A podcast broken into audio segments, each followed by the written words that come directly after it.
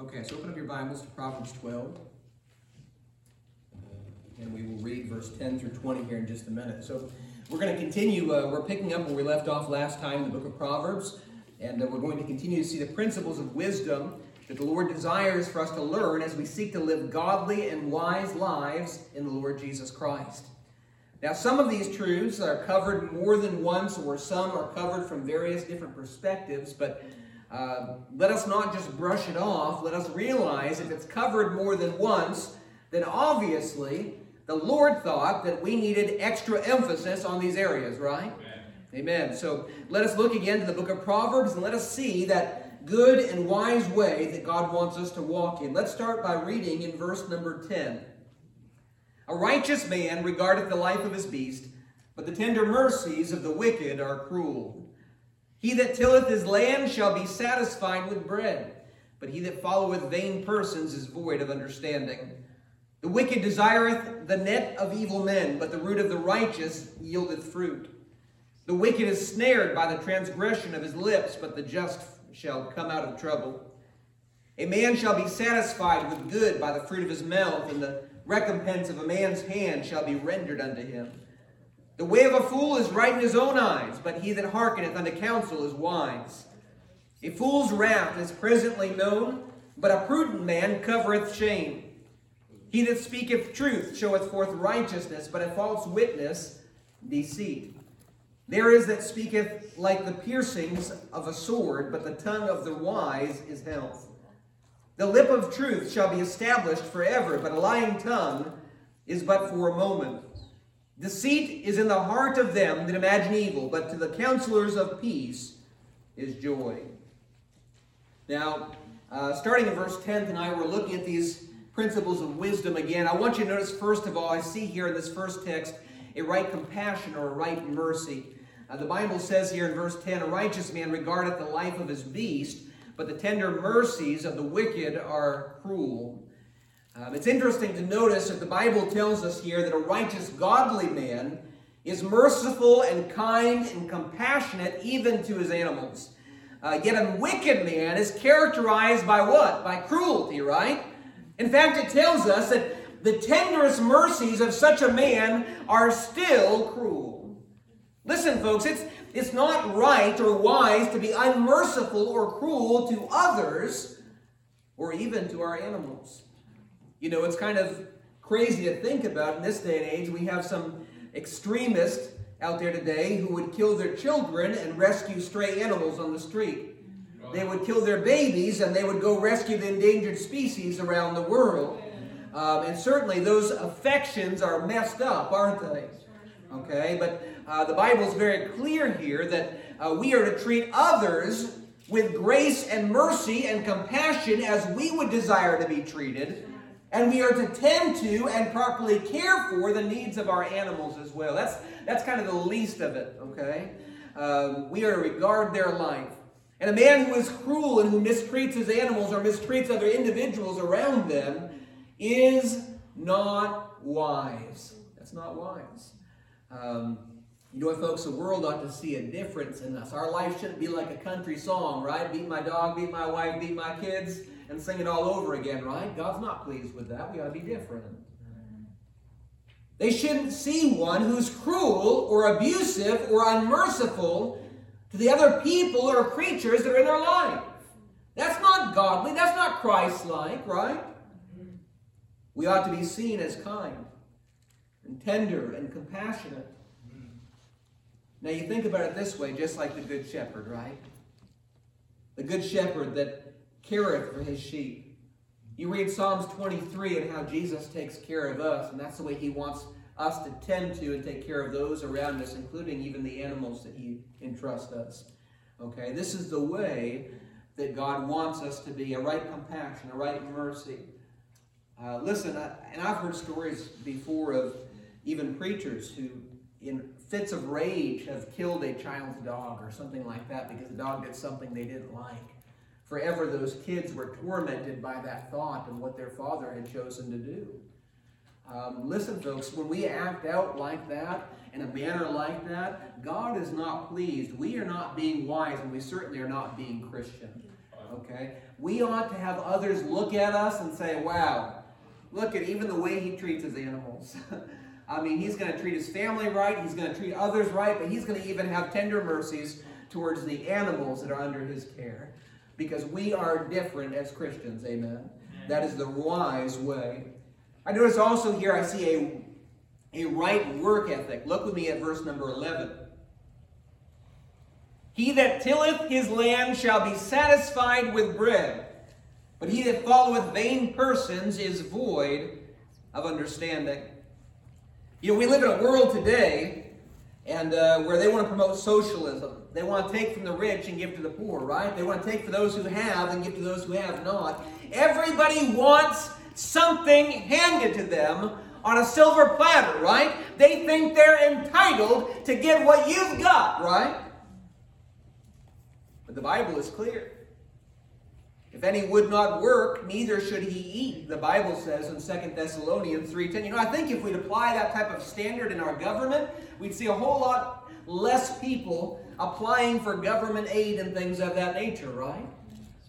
Honestly, a lot of them just don't want to work. They don't care to work. The Bible says a man doesn't work, he shouldn't eat.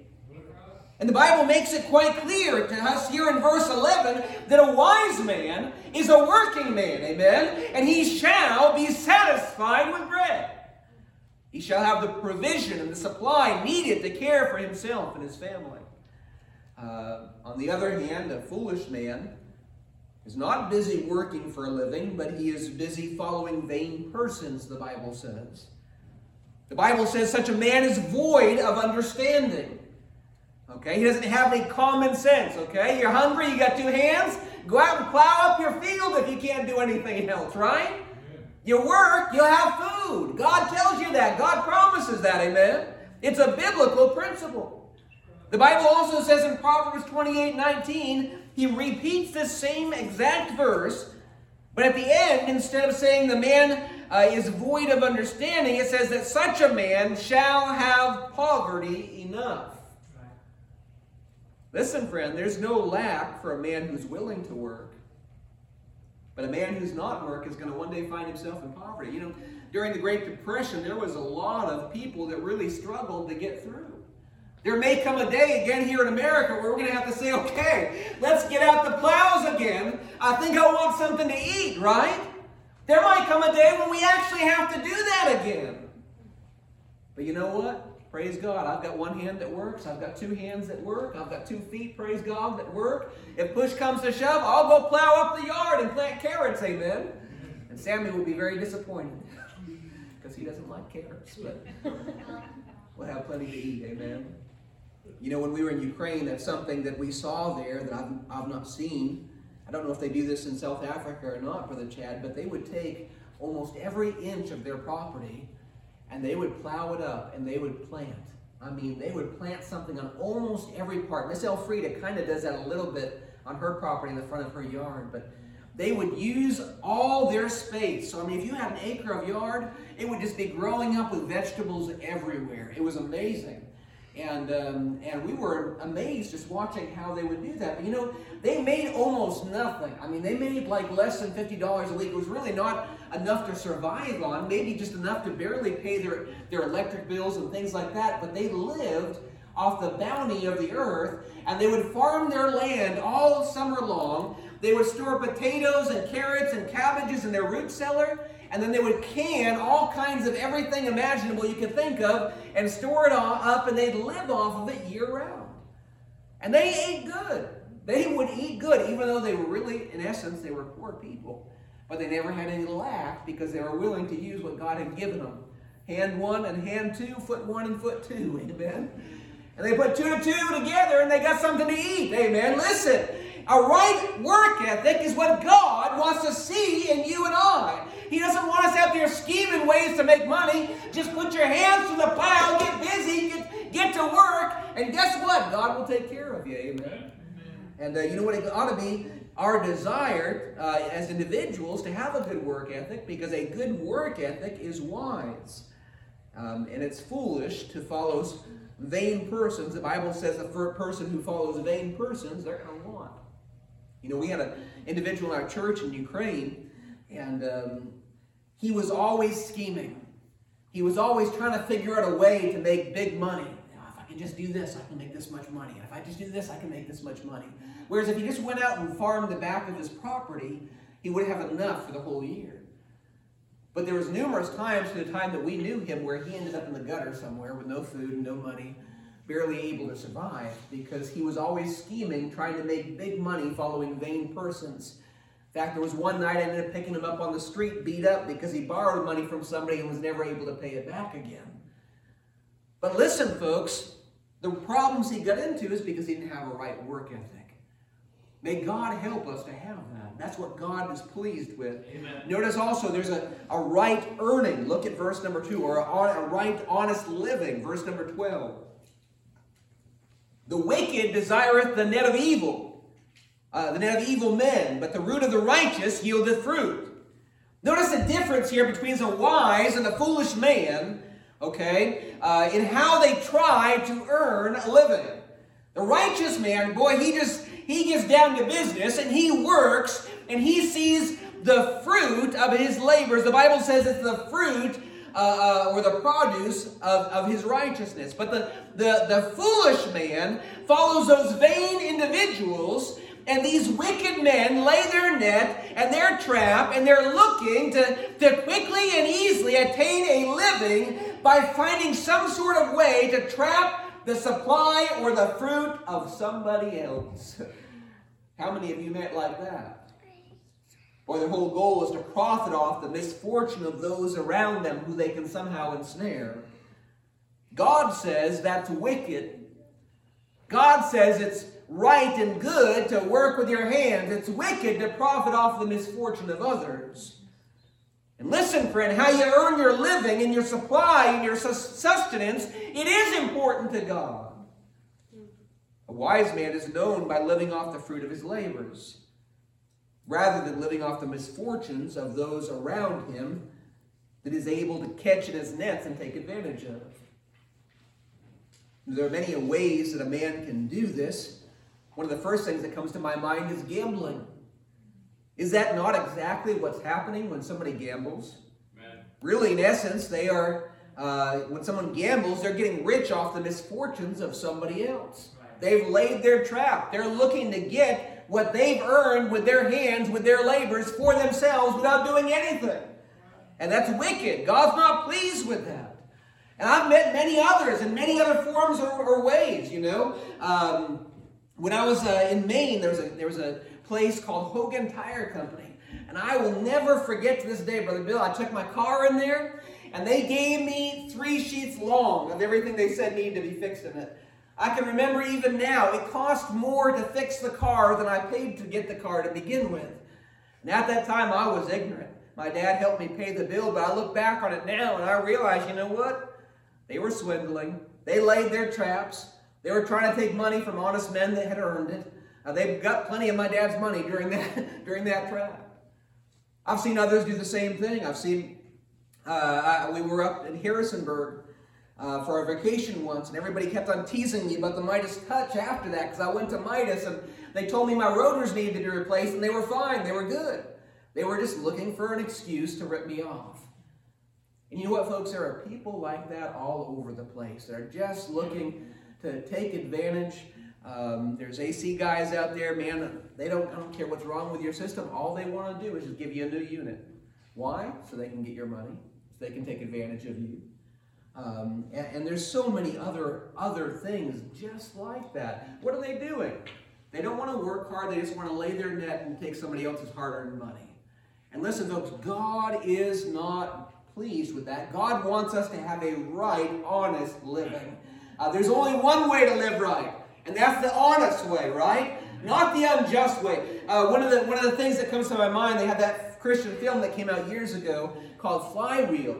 And you remember the guy, before he got saved, I mean, he was just scheming and cheating old ladies and pastors and anybody he could think of. I mean, he'd sell an old beat up car and something, a whole bunch of stuff wrong. Oh, this is the best car they've got on the lawn, just for you, just what you want. And he'd jack up the price of something awful and make all kinds of money on it. But you know, when he got saved, something changed. And boy, he realized he couldn't operate that way anymore. You know what? God's not pleased when we operate in that manner. He wants us to operate in a right, wise, and godly manner, earning our living in an honest way. Okay, so we notice here a right earning. Notice also a right speech in verse number 13 through 14. The wicked is ensnared by the transgression of his lips, but the just shall come out of trouble. A man shall be satisfied with good by the fruit of his mouth, and the recompense of a man's hands shall be rendered unto him. Now listen, folks, a foolish man will be snared by his foolish speech. But a wise man is delivered because of right words. You see, the truth is that, that we can sin with our lips. If you haven't figured it out yet, we can sin with our lips. In fact, I think probably this is one of the most common avenues of our sin is with our lips and our tongue.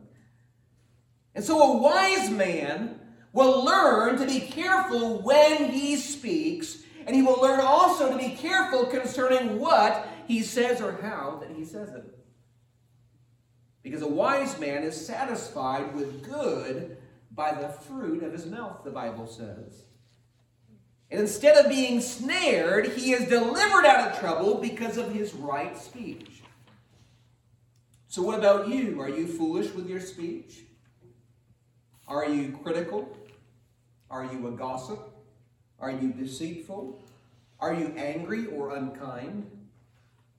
That is foolish, and you will ensnare yourself with your own words um, at, on that road, Christian. Uh, sooner or later, it's going to catch up with you. You ever, you ever walked on, in on somebody while they were gossiping? And they were gossiping. Now, if they're gossiping about somebody else, it's fine. But if they're gossiping about you and you walk in on them, how do they react? Right? I mean, it's like, oh no, near the headlights, right? Why? because they know they shouldn't be doing that. Right. They know it doesn't honor, if they're a Christian, they know it doesn't honor the Lord. It's not wise. What about when you catch somebody in a lie? They're being deceitful.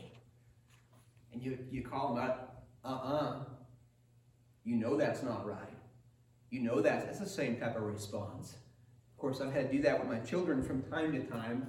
No, sir, no, ma'am, that's not right. You know better right? A right speech. You know what? You're going to get caught if you fool around with foolish speech. Let us have a right speech, for that is wise. Notice also here right hearkening, verse number 15. The way of a fool is right in his own eyes, but he that hearkeneth unto counsel is wise. How many times, um, or how, how many I've met that I've dealt with that can't or won't listen to anybody but themselves.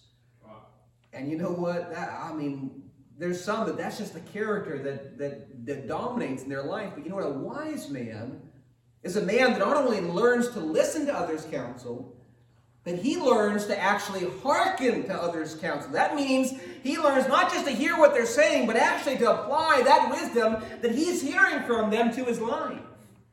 And I'll tell you, I've met so many that have got themselves into trouble, and I wish I could have done it for them. I wish I could have shook them up and said, No, you don't want to do that. And I counseled them and I talked with them, but they wouldn't listen and they did their own thing anyways. And they got themselves into a mess. Because they didn't want to listen to counsel, they did what was right in their own eyes. In fact, since I've been in the ministry over the years, there have been so many numerous times where I've counseled with somebody I've tried to encourage them in a right path, but as they, instead of listening, they wouldn't hearken. Went in one ear, out the other. Oh, yeah, yeah. Preacher, that's good, that's good, that's good, that's good, preacher. And then they did what was right in their own eyes. And sure enough, I know Brother Chad, he's seen it too. Sure enough, they reaped the repercussions in their life because of it. And they could look back later and they knew, you know what? Wish I'd listened to the preacher. Listen, friend, it is foolish when you don't hearken to wise counsel. And it is foolish for a man to operate according to what is right in his own eyes. That will get you into trouble every time. Our hearts are so wicked and deceitful that, you know what, you can't even know your own heart. Only God does. And that's why, listen, that's why godly counsel is so important. That's why it's so important for us to be wise and to hearken to that counsel as well. You know, honestly, even here as a pastor, you know, I'm the one that's supposed to be leading this church in charge of deciding what things are going to happen or not happen in this church. But you know what? Before I do anything of any significance in this church, generally, what I am going to do is I'm going to say, okay, Brother Daryl, come here. Brother Bill, come here. Brother Raymond, Brother Jackie, come here. I'm going to gather a number of the men. I'm going to say, okay, what do you guys think about this? If any one of them says, Preacher, I just don't know, I've got a funny feeling about it, I say, well, I'll say, well, let's pray about it. Because you know what? I'm not God. And if any one of those godly men say, you know what, I've got a funny feeling about that, I'm just not sure about that, you know, I'm going to pull back and I'll say, well, let's pray about it a little bit longer. Because I want to do what God wants us to do. And you know what? If I'm not willing to listen to godly counsel, even the pastors, even preachers ought to be this way. Not roughshod, just running over the show, saying, I'm going to do whatever I feel like, whatever I want. Amen. Listen, even preachers need to have godly counsel. Amen. And when the time comes, boy, I'll tell you what, I want that counsel. Because I don't want to make mistakes. And in the multitude of counselors, there's safety, isn't there? That's what the Bible tells us. And so there's a right hearkening. It's wise to be a person that listens to counsel. And not only listens to it, but when you hear it, you hear it and apply to your life what you've heard. Because if you don't apply it, you're not wise. okay, that's hearing, maybe listening, but not hearkening. Okay, so a right hearkening. Notice also here right temperament, verse number 16. A fool's wrath is presently known, but a prudent man covereth shame. And the Bible makes it abundantly clear that a foolish man quickly and angrily reacts. Notice how it says here, his wrath is known when? Presently, like immediately, okay? That's the character of someone who's a fool, okay? God says that's foolish. But a wise man will calmly and honorably and wisely handle each thing that is thrown his way. Such a man is slow to wrath, slow to speak, as James says. Because such a man wisely handles himself in such a manner, he is enabled, as these verses say, to conceal any possible shameful responses that might have abruptly come from him had he not been so prudent. Truly, it is foolish and shameful to be quick to wrath. A man who cannot control his own spirit will end up with a mess because of his foolishness. The Bible says in Proverbs also that he's like a man that, well, with his walls torn down, or a city with his walls torn down. It won't be good. I remember as a young missionary, um, when we were on deputation, we, I don't think we had really been on, on deputation all that long. We were visiting another church in New England, and this one particular church had a basketball court so all the missionaries went out there. We were all playing basketball, having a good time, and some of the church folks were playing as well. And I remember one of the missionaries ended up getting hit in the face with the ball. He glasses on, it knocked his glasses off. And he just, I mean, he just turned into a volcano, man. I'll just tell you what. His glass, he pulled those glasses off and he started hollering. He chucked the ball at the side of the wall. and uh, I remember just being amazed, just kind of standing back in awe that this missionary who was supposed to be a godly individual who was going to be a missionary on some foreign field and try and start a church would publicly display such behavior, especially in a church where he was looking to gain support. And you could tell it was shameful just looking at all the faces of all the other men of God that were standing there playing ball with him. What surprises me, that church did support him. But I had fellowship with this man uh, since then, years after that as well. And you know what? He's a, he's a good brother. I love him in the Lord. I remember when we came here, he sent, sent a, a comment Don't you need a missionary from this country? I kind of just let it slide, thinking, you know what? If you can't control yourself, like I saw on that basketball court, what are you going to do in your home? What are you going to do in your church? What are you going to do in your community when situations arise? God's not pleased with that, is he? It's not wise, is it? I remember growing up, there was a uh, family friend, and he wasn't a Christian man. I think he claimed to be, but it was very obvious now looking back, I can see that he wasn't. And we would go camping with this family. I can remember um, he came up and fun and shoved ice down the back of my shirt. Now, my dad would be prone to do things like that sometimes, and I'd go right back and get him. So I thought, you know what, he did that to me. I'm going to get him back. Just a, a young boy, maybe about Sammy's age, maybe a little older, I can't remember. And so I got myself that piece of ice, and I ran it back there and shoved it down his shirt. Well, I grabbed his glasses, the string on his glasses just a little bit when I did that, and boy, the volcano set off.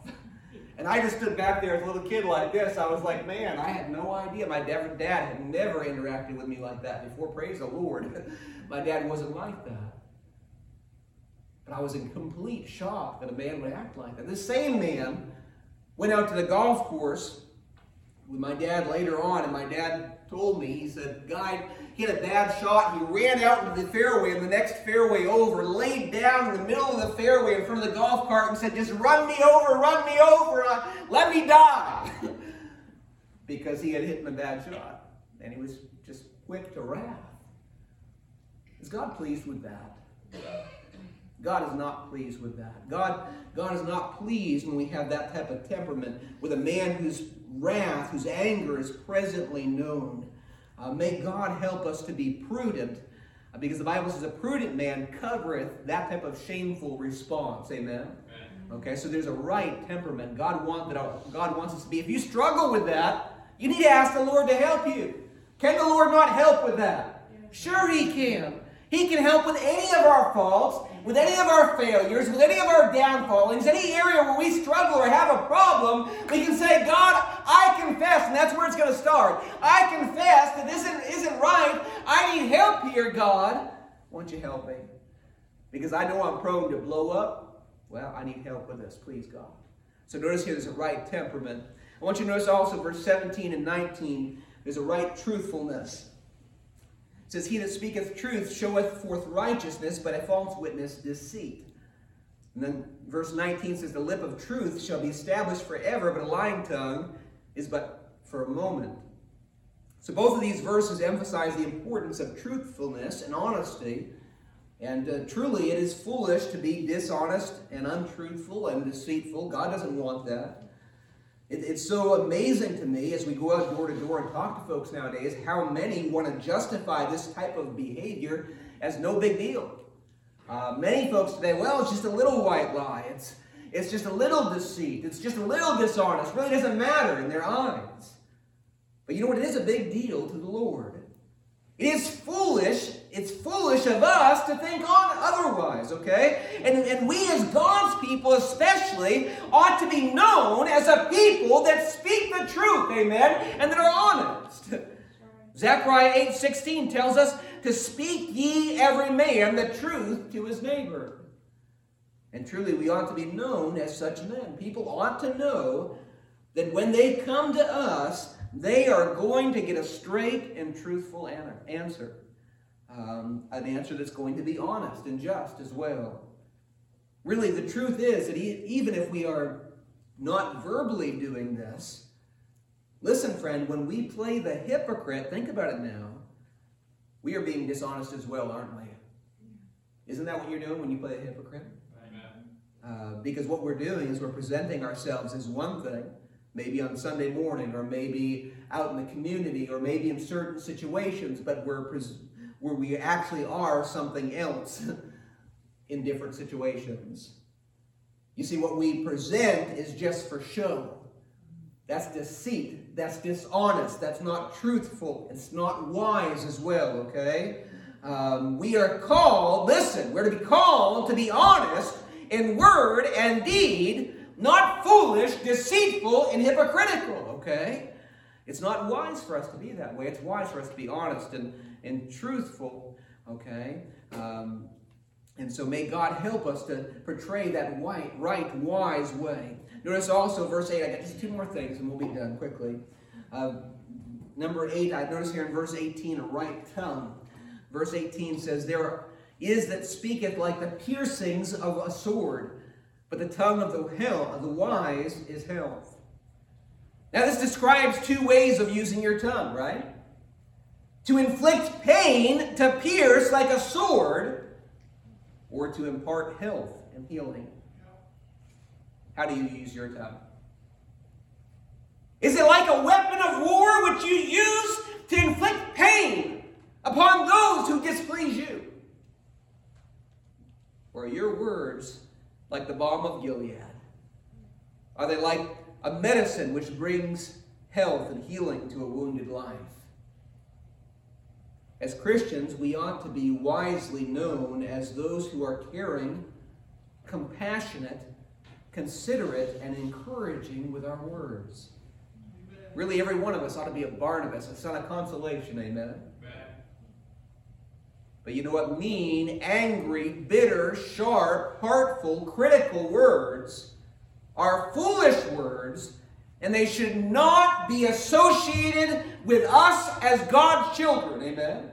God wants us to be wise, and God wants us to be different. Amen. The truth is, uh, in this truth, it's very evidently conveyed in uh, Ephesians chapter 4. I want us to read it real quick. Ephesians 4. Verse 29 to 32. Look exactly how Brother Paul writes this out here.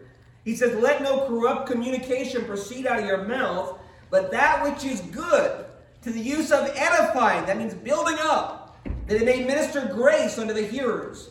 And grieve not the Holy Spirit of God, whereby ye are sealed unto the day of redemption.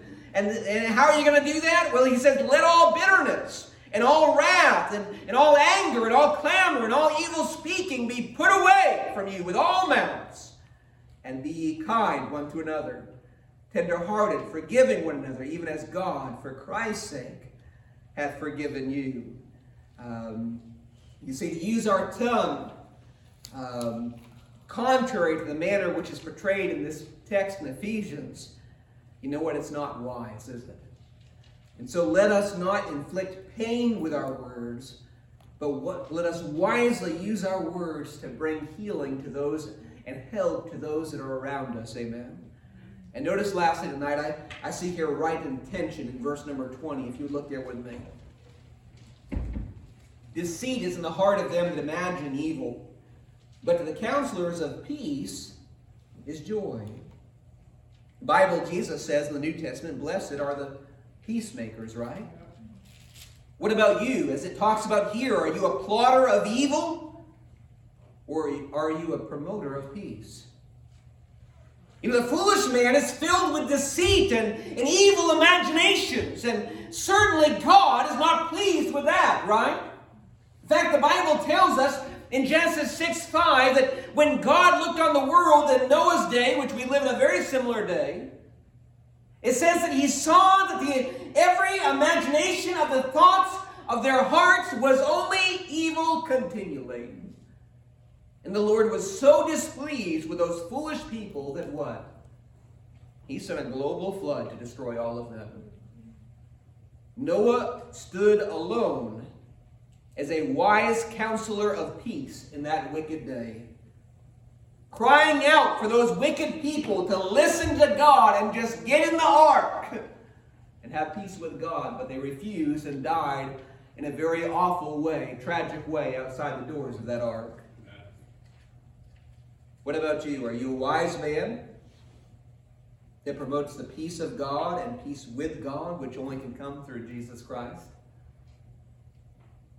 Or is your life foolishly consumed by the deceit and evil imaginations of your own heart? May God help us to be those blessed, wise peacemakers rather than those who foolishly follow wicked and deceitful imaginations of our own hearts. And so, listen, folks, truly in each of these principles that we've looked at tonight, God conveys to us his wisdom. I hope as we go line upon line, precept upon precept, through each of these verses in the book of Proverbs, I hope that God will use it in our lives because oftentimes we can read over these things and we can skip over so much and not really dig into what it means in a practical way in our life. But I don't know about you, I want to be wise. And I don't want to be worldly wise. I want to be wise in His eyes. Amen. Mm. And so I hope and pray that as we come to this Wednesday night service and the Lord directs me to continue through this book, that God will continue to work in our hearts to see the wise way that God wants us to continue to walk in our lives. Amen. Brother Chad, if you would, why don't you go ahead and close us in a word of prayer tonight, please?